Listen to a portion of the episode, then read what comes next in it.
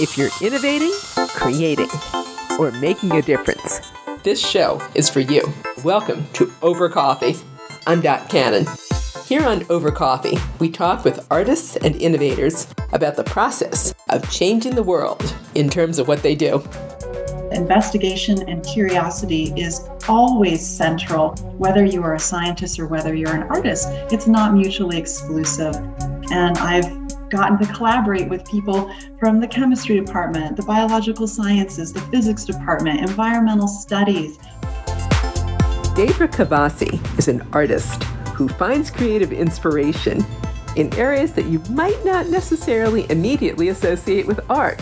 Deidre, who is the chair of Saddleback College's dance department, is also the founder, choreographer, and artistic director of ARCHITEXTURE Dance Company, a contemporary troupe based in Orange County.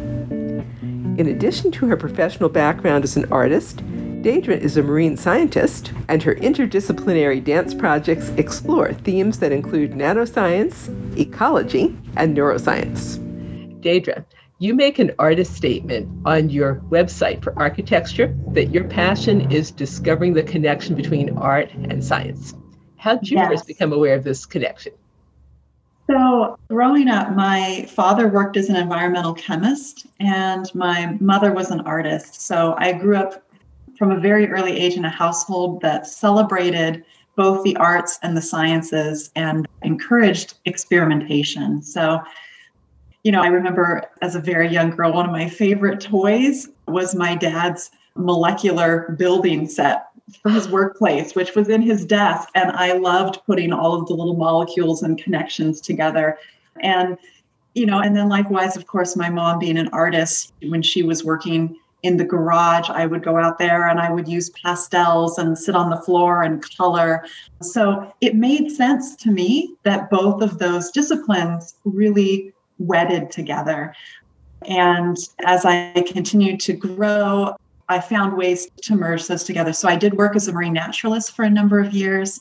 And then, of course, I have a full-time job now as the dance department chair at Saddleback College. So for me, finding those ways to connect and to share my passions for both the arts and the sciences has been natural. You're doing something I have never seen a dance instructor, let alone a dance department chair, do before, which is interconnect the departments in your presentations and your performances. How did you first decide to make that step? I guess for me, because science and art are the two things that I am most passionate about, I wanted to find ways to continually investigate and discover and explore. You know, as I mentioned, I worked as a marine naturalist for a time and loved getting to be out on the ocean or collecting and looking at plankton samples under a microscope or spotting and identifying marine mammals. And I would always think about how I could bring sort of a sense of artistic discovery and curiosity to the work that I did, looking at, for instance, plankton. Plankton is so cool, right? Whether you're looking at zooplankton or phytoplankton, all of these beautiful shapes, these incredible organisms, sketching them, drawing them, looking at the way they moved. For me, it was natural to start thinking about how I might explore this visually and also in movement. And then when I would be working in the studio as a choreographer or teaching classes, finding ways that I could get my students enthused about the connections. I believe that to be an artist is also to be a researcher, just as in the sciences. And that's something that I want to impart to my students, to let them know that investigation and curiosity is always central, whether you are a scientist or whether you're an artist. It's not mutually exclusive. So I love, for instance, at my college campus, the opportunity to contact peers that are working in other disciplines. And I've gotten to collaborate with people from the chemistry department, the biological sciences, the physics department, environmental studies, horticulture, architecture, math, and physics. And that for me is just a wonderful way to get to continue to do what I love most, which is to find connections. I wish dance teachers had thought like you when I was in college. What are some of the ways that you were connecting with the math and the physics departments to create dance pieces? So I'll talk about those as separate works. So I've made several collaborations with different physicists, both on my campus and actually overseas. So I was lucky enough to be invited to the National University of Ireland at Galway, NUI Galway, 2 years ago. and collaborated with a nanophysicist to do a project there. I've also done a project based around quantum physics, and in particular looking at light, properties of light. That was one of the key areas that we were looking at. Both of those had significant outreach components. And for those, it was really exciting in the studio to both times we would have the physicists who were involved talk to the performers and share sort of the key concepts. For me, when I start a work, it starts well before I actually enter the studio and start rehearsals. I'm meeting with the scientists, the collaborators that I'm involved with. We're looking at key concepts. I'm starting to think about how we can translate these into sort of a different artistic perspective. So a lot's been done before we get into the studio. And then I want to share all of that with the students as we're working. Same thing when I work with the math department. So I did a project around Fibonacci numbers and looking at the golden spiral as well.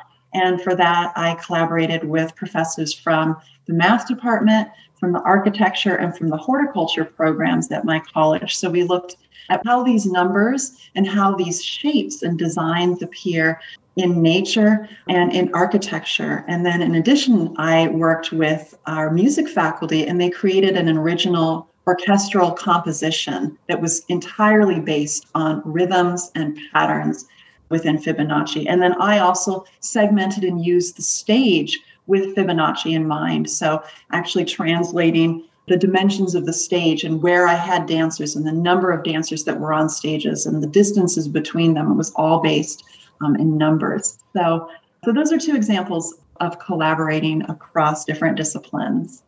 I've had the pleasure of seeing Signals and Circuits, but people are going to want to see where they can see this Fibonacci spiral and where they can see your other work. Where can they see this online before we go on? The work that I do, we have, of course, a full-length premiere of a new dance theater work, but there is also a series of TED Talk-style short introductory lectures by the different professors involved. So those will all be available on my website. And that website? ARCHITEXTUREdance.org. And architecture is like the texture of touching rather than architecture, the discipline. So with an X instead of a C. I'm going to throw in a shameless plug you didn't know I was going to do. You share a wonderful blog on your ARCHITEXTUREdance.org where you talk about your trip to Iceland, and you see beauty in a lot of things that might not occur to most of us. What would you say could inspire some other artists in the everyday? You mentioned music, you mentioned art, you do writing, and you make an observation that words are different depending on how you produce them. What are some of the inspiration sources for the various arts that we might not pay that much attention to every day? Well, I think photography. I think the fact that we go through life with smartphones and we have the ability to document and capture the beauty in the natural world around us all the time. And so I think, and I always encourage my students to think about looking with new eyes, infuse a sense of wonder into the everyday. Notice maybe how the shadow is crossing a leaf in your backyard, or maybe there's a ladybug, crawling across your window pane. So looking at structures, at patterns, at design, at color around us. So I definitely think photography and the fact that we have phones, many of us have Instagram collections of photos and things already online, but thinking about how you might be documenting the beauty of the world around you and trying to look at things from different perspectives. And that's something. So I have a blog for my time in Iceland, also my time in Ireland creating NanoDance, which was this collaborative work with a nanophysicist, and then my time in the Arctic, sailing in a tall ship off the coast of Svalbard. And for all of those, I really wanted to, I've always loved writing as well. So I really wanted to try to share my descriptions and the feeling of being in these immersive and very remote environments. What was one of the best creative lessons you took away from any one of those three? So I was in Svalbard. I was really lucky to be part. I was selected. It was an international residency for artists and scientists, and they select 30 international artists and scientists. The Arctic Circle is the organization that sponsors this, and they have two residencies that they sponsor each year, a summer one and an autumn one. And we are at sea in a tall ship for 2.5 weeks, and we literally sailed to the pack ice. It was this amazing crucible in terms of being in a very, very literally at the end of the earth in an extremely remote environment, but sharing it with 29 other artists and scientists. There are no cell signals. There is no internet. There is nothing but you and the people on the ship with you. And I think that's very rare nowadays. We tend not to distance ourselves for very long from technology. And so the opportunity to spend every single moment of this voyage with other people from other disciplines who also were viewing the world from unique perspectives, whether as artists or scientists, they all brought incredibly rich backgrounds with them. And so spending every moment, of course, in awe of the beauty of the natural world, seeing these incredible icebergs, seeing a polar bear, seeing just the amazing diversity of nature and landscape in the Arctic, but experiencing it with this incredibly diverse group of people from around the world was extremely impactful. One unexpected and incredibly impactful event was when we were in Svalbard, we made landfall in this glacial lagoon. And, well, not landfall, we anchored, and then we had zodiacs that we then took to shore.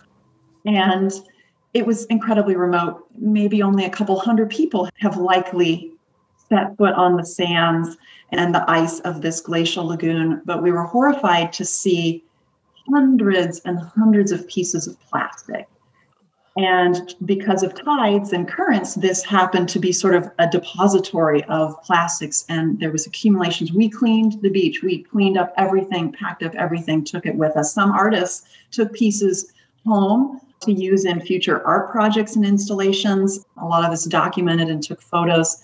For me, I made a work about Arctic ecosystems and plastic pollution when I got home, and I included a section with the dancers where we talked at length about the impact of plastics in our environment. And I actually had them for 5 days collect, because we had 5 nights of performances. So for 5 days, beforehand when we were in the studio, everybody collected their single-use plastics, cleaned them, washed them, and we used them in the piece. And a lot of the students remarked that was one of the most powerful moments of it, when they really saw the intersection between sort of plastics in our environment and their own contribution to that by sort of counting and cataloging and then using in this dance piece these plastics. So I think that I feel so fortunate to have experienced the Arctic and to experience it in the company of so many amazing individuals, but also to see how widespread and pervasive plastics are in the most remote places, and then to think about how I might say something and do something with that. That's a little chilling when you think about that, just how few people have actually visited that area. Yeah. And the plastics, we would look and there would be, plastic handy wrappers and things. And the writings on them were in many different languages. So these were plastics from all different countries. And undoubtedly, none of those individuals had been to this glacial lagoon. And so to think that somebody hundreds, thousands of miles away had unknowingly contributed to this strewn sea of plastics was really, really chilling. It's sobering, certainly. What do you find works best for you as an artist in expressing what you've experienced so that someone else will experience it? So I really like working with multimedia. So I often use projections. Often there'll be photos that I've taken or close-up textures that I will then project through lighting and effects onto the bodies of the dancers. Thinking about how costuming can be really, really transformative, I will often incorporate either found sounds or sounds that I've recorded in different places or texts from my dancers.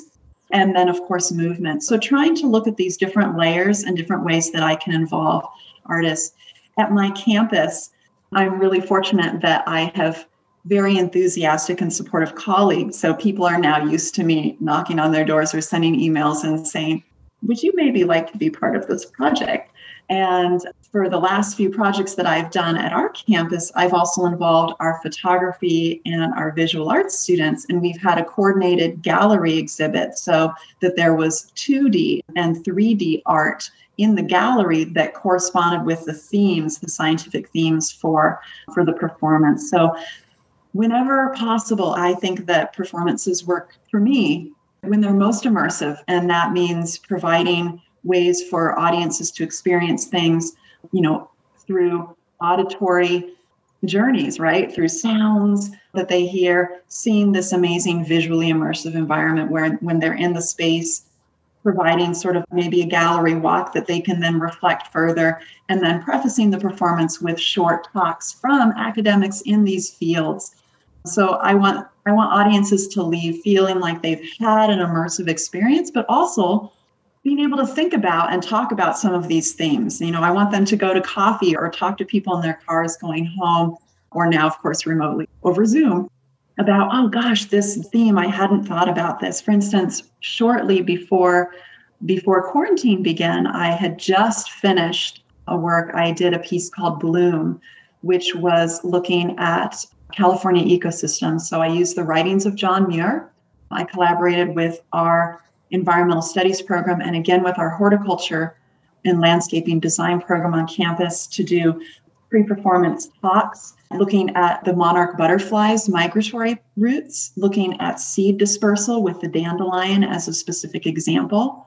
And then within the piece, I also explored the mycelial network and looking at sort of structures and different symbiotic relationships between different organisms in our local environments. And I still get emails from people saying, I went home and I made sure to plant native milkweed in my garden, and I've had caterpillars. And, you know, so I love when people are moved to do something or apply something based on something they saw in our performance.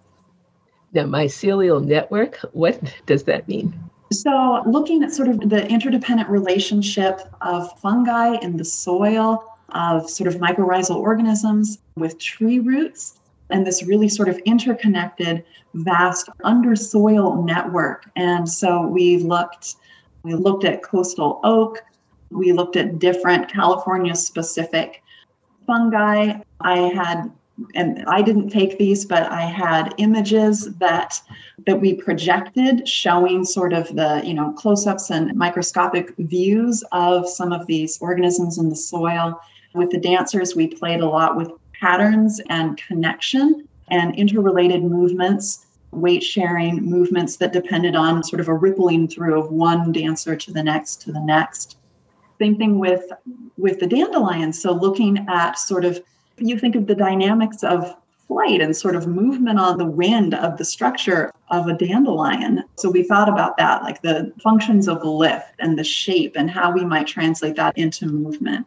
So really playing with these different structures. This sounds like something amazing to see. What have you not done yet in technology that you're really looking forward to doing? Well, I definitely think, you know, my video editing skills, there's so much that I definitely want to learn. I'm certainly only a beginner with how I'm putting things together and editing things. So yeah, there's lots of things that I want to keep learning.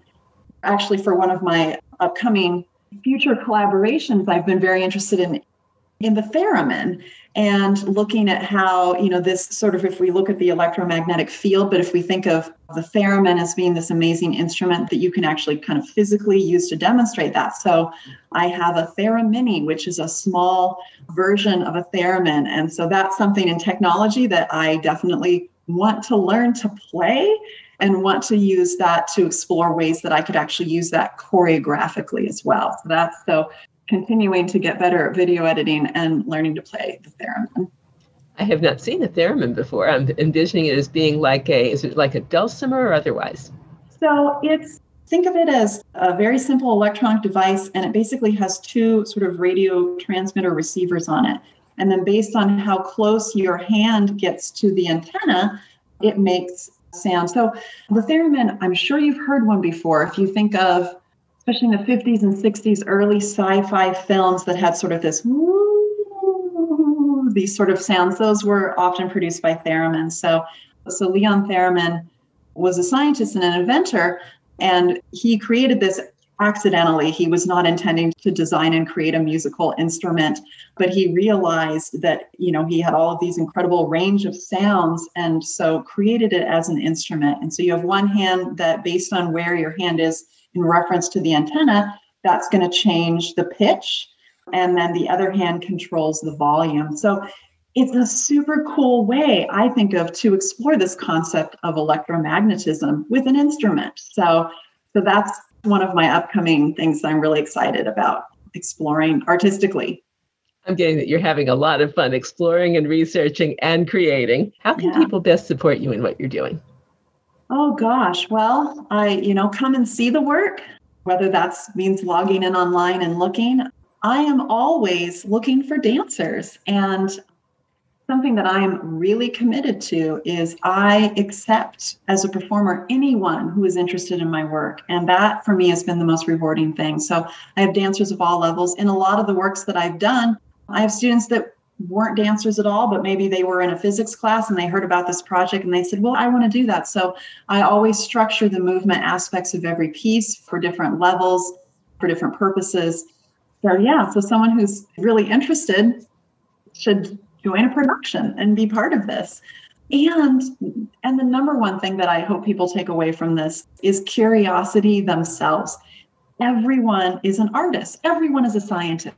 I believe that wholeheartedly because curiosity is at the root of both of those and a sense of wonder and exploration. So make art, get involved, support science, ask questions.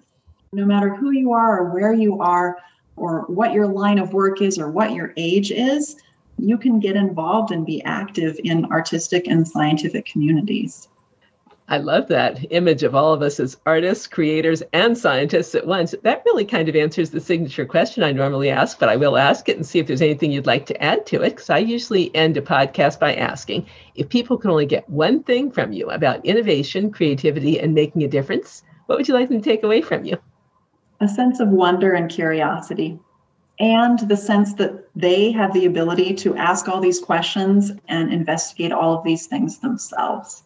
Yeah, like that's, I mentioned before, what I love most is when I hear from people that have either been part of a piece or come to see a piece or maybe looked at my blog and then said, oh my gosh, this changed the way, like I went out and photographed rocks, or I bought some native milkweed from my garden and I'm so excited about, the butterflies that are coming around. We did one of the physics projects I did with Dr. Todd Bry a few years ago where we were looking at light.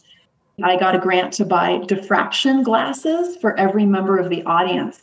And so in his lecture demonstration before, he showed different elements and we looked at neon and sodium and we looked at how you see sort of the spectrum, visible spectrum of light at this elemental level. And then in the program, I had suggestions of things, go out and look at a street light, look at these different things to see how it shows up differently. And I loved that around campus, I would be walking back to my car at night and I would see somebody, with diffraction glasses looking up at something. And it just made me so happy. So I hope people take away a sense of investigation and wonder and curiosity and play and the fact that they themselves can do these things and look and ask questions always. Deidre, thank you for your time today. Thank you so much. Yeah, this has been a lot of fun. And thank you so much for the opportunity. You and I have been listening to Deidre Cavazzi, Saddleback College Dance Department Chair, Marine Scientist, and Founder and Artistic Director of Orange County-based ARCHITEXTURE Dance Company. For updates on Saddleback College's upcoming projects, check out saddleback.edu/FA/dance-department. That's a long link. Here it is one more time. saddleback.edu/FA/dance-department. And as Deidre mentioned, you can see her new Architexture Dance Company videos on ARCHITEXTUREdance.org. That's Architexture, ARCHITEXTURE, dance.org.